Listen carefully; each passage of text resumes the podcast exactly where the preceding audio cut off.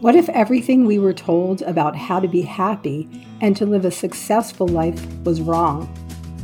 What if the answers to our questions about how to live fully lay directly within ourselves? Hi, I'm Lisa. I help women just like you heal from their limiting beliefs and step into their power by connecting with their bodies. In this podcast, Evolve or Remain, I teach you how. Through your human design, my life coaching skills, and spirituality. The payoff is big, and nothing is more worthwhile than embodying your best self. Let's make big changes together. Hello, and welcome back to Evolve or Remain. I hope you had a great Thanksgiving and enjoyed positive, authentic connection with your family and friends, enjoyed the food, and making memories to last a lifetime. Or if you chose to have a quiet Thanksgiving, I hope it was restful and fulfilling and supportive in all the ways you needed. For me, as I record this episode before Thanksgiving, I'm really excited because all three of my children are going to be home for the holiday. It's been a while that all three of us have been together, and I'm going to be busy cooking and planning for the feast, and we'll just enjoy so much that we can all be together. I'm feeling really blessed that that will happen. This year, my mom, who is normally with us for all holidays, will not be joining us as she embarked on a Caribbean cruise for two weeks. And I'm so excited for her because this is a big step, something that she doesn't normally do. And I think she's going to have a great time. So we will miss you, Mom, but we will see you when you come back. So, to get into this week's episode, and I'm sure that you can gather from my branding information, I have a long history of not recognizing my self worth. And that came from a lot of conditioning that I received as a youth. Now, I know this is not uncommon for many of us. We all received conditioning of different sorts. It's just the world we live in right now. However, I do believe it's uncommon to recognize that we were conditioned. I think there's a lot of information out there from great sources to help us recognize that we had this. But if you're someone who's kind of unfamiliar with this term, I will be talking about it a lot in my time here because when I realized that it was a part of my life, it really helped me heal and to realize that I had choices to make to change and evolve into the best version of myself. And that's why I'm sharing it with you because I want that for all of you as well. So, this low self worth is tied into people pleasing and trying to be perfect so that we overcompensate for these qualities that we think we're lacking always trying to prove something to the world, right? Perfectionism is what I want to talk about today. And this is deeply tied into low self worth. I think that as women, we don't realize the areas in which we're trying to be perfect. We perhaps think trying to be perfect is a good thing because we're striving to be better. And sure, always putting effort into our work and our daily lives, that's great when it's for something that we want but to recognize where that desire is coming from. Why do we want it? And that's really what's important. Is it coming from a place of trying to prove something to others so they'll think better of us? So, this is not easy work and can really be difficult to do alone. We have to dig deep, ask questions that will help us determine from where or why is this need to be perfect arising ask why am I putting so much effort into, for example, straightening up my house before friends and family come over? Why does it matter if I have toys or shoes or mail visible for others to see when they come over? Who will really care if the floor is not the cleanest it's ever been? If you keep coming up with, well, I want them to see it looking its best, I'm not comfortable with others seeing how we really live, ask yourself why you're human. You live in your home with your family and you're going about your life. So is everyone else. The goal in living authentically and having authentic connections is to have others love and accept us for who we really are.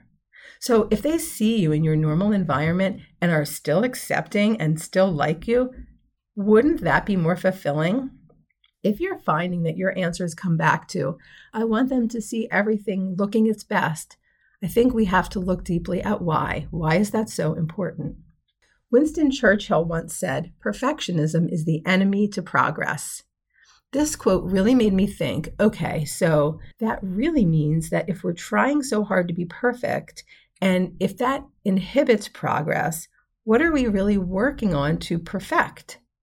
If progress is us trying to grow, evolve, and learn and change for the better, then an enemy of progress is doing the opposite.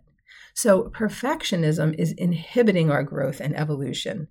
Perfectionism is then taking steps back from work towards our life's purpose and being the most authentic and empowered version of ourselves. It's time to start questioning ourselves and asking why we do the things we do.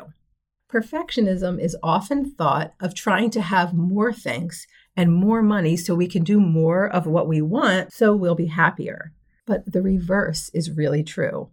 You must first be who you really are and do what you really want in order to have what you want. That's a quote from Margaret Young. In her book, The Gifts of Imperfection, Brene Brown says that authenticity is a practice and a conscious choice of how we want to live. It's a collection of choices we make daily. The choice to show up and be real, the choice to be honest, and the choice to let our true selves be seen.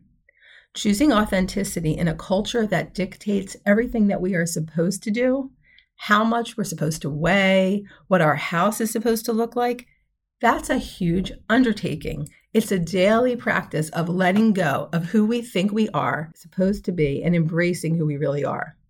Choosing authenticity means cultivating the courage to be imperfect, to set boundaries, and to allow ourselves to be vulnerable. Mindfully practicing authenticity during the struggles is how we invite grace and gratitude and joy into our lives. So, if we're so concerned about what others think that makes us change how we present ourselves to the world, we are actually repressing our authentic selves and keeping that from the world. But being who we truly are and showing up authentically is part of our life's purpose and our path. By choosing not to do this, we're holding back our own evolution of self. Choosing authenticity is not an easy choice, E. E. Cummings wrote. To be nobody but yourself in a world which is doing its best night and day to make you everybody but yourself means to fight the hardest battle which any human being can fight and never stop fighting. Staying real, he said, is one of the most courageous battles that we'll ever fight. I love this, and I know why, because I've lived it. I'm sure many of you can relate. I know how it feels to be true to myself when the people around me were struggling to understand how and why I was changing.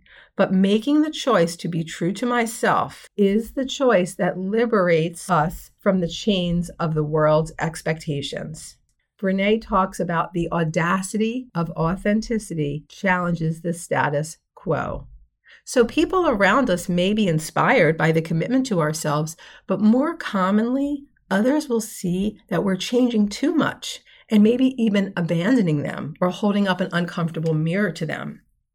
Society tells us that being overly focused on ourselves and being authentic is shameful, as though we're choosing ourselves over others. Brene talks about shame being the birthplace of perfectionism. So, anytime we're trying to be perfect, we need to look at what we are ashamed of and trying to hide. What are we trying to prove? Speaking out is a major shame trigger for women. When our opinions conflict with gender expectations, it's even more challenging.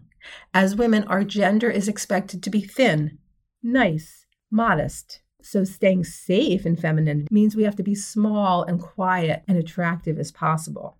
Stepping out of our comfort zones and taking a risk, not doing what everyone expects of a woman, is a risk of being attacked, talked about. That's where the bravery and courage come in to do the thing that you know you are called to do, regardless of what others will say.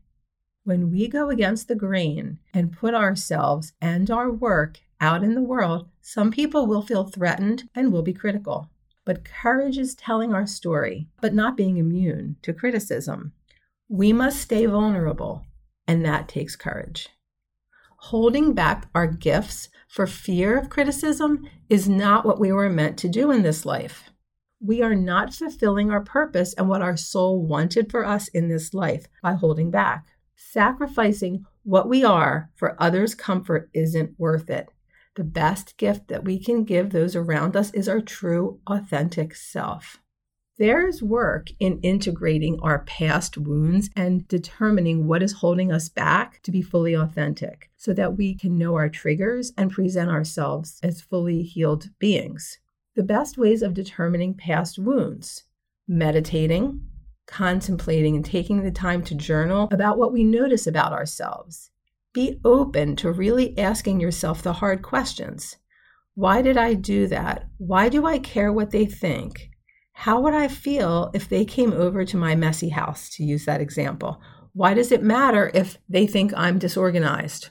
If these people truly love you and accept you for who you are, it's not an issue for them to see your messy house. They'll love you for you, regardless. So, how about perfectionism in women and beauty and youth? The messaging is omnipresent in our culture. We are supposed to look a certain way, wear certain clothes, Culture lies to us, saying we need to be beautiful in a certain way and eternally young. We are ridiculously hard on ourselves to be this certain way. It was done to us, and we are objects of beauty and desire. We don't want to be objectified, but we are still participating in this, and it's hard not to because it's ingrained in us. We are literally agreeing to this lie all around us by changing our bodies to look a certain way, getting plastic surgery, getting Botox. We are competing with one another as women without realizing it each time we do these things. So that doesn't mean that we can't do any of these things to try to feel better about ourselves or to try to, you know, if we want to try to look better. But I think we just need to keep asking why. Is that important? Do I really need to do that? How much does that add to my life? What about leaving the house in sweatpants and no makeup? Is that something you would even consider? We must ask why if we're looking to live authentic lives. What about feeling so good in our own skin that we are comfortable choosing how we want to present ourselves? It's worth experimenting. Go out and present yourself differently than you usually do and see how it makes you feel. Journal on it. You may be surprised at what comes up. Did you feel invisible because you weren't all done up? How did that make you feel? Whose opinions matter? Maybe you don't care and you feel no difference. But if you were conditioned similarly to myself, and I know there are a lot of women out there like me, we need to look at how important all of that is. I encourage you to explore this if it resonates with you. Journal and give some real thought to this because it's pure gold, as far as I'm concerned, with being real and authentic and concerned about perfection. Here's a personal example so you can feel me and why I'm coming up with this. For years, I was told I needed to look good, be put together. It was obvious from compliments I received when I looked a certain way and what was not said when I didn't. Like if my hair was done or I had lost a few pounds or if I was wearing more makeup. Silly, superficial things, but believe me, it's noticed. I know you feel me here, ladies. This is everywhere. I always went out looking pretty, put together, hair and makeup done. And then when I started to wake up and become more spiritually aware, I realized that I was tuned into what was going on around me. And I began to uncover that all this conditioning put me in a place where I thought that that was the way to present myself to the world. I discovered that all this was so closely tied to worthiness and authenticity. It all comes down to being ourselves and being comfortable in our own skin, putting ourselves first. That's where the work began. So, not putting yourself first can present itself in various ways. Here's some examples. Having a lack of boundaries with others, not knowing our limits, and meshing with emotional needs of others, like codependency, playing the role of the fixer, people pleasing, going with the flow and not sharing our own preferences, resentment, rage, self silencing, and the attitude of can do and don't need any help. So give some thoughts to where in your life you're trying to be perfect. Trying to be perfect comes from a place that will feel unaligned from your true self. It will feel stressful and uncomfortable. Once we notice where we're trying too hard and not being authentic, Now we are on to what we really need to work on. This is where you can begin to contemplate, journal about what's coming up. In my private coaching sessions, I help my clients reconnect with their authentic selves using various methods. Becoming our true authentic selves and stripping away the trying to be perfect to please others is work that takes time and digging deep into past conditioning. With coaching, we get past this more quickly.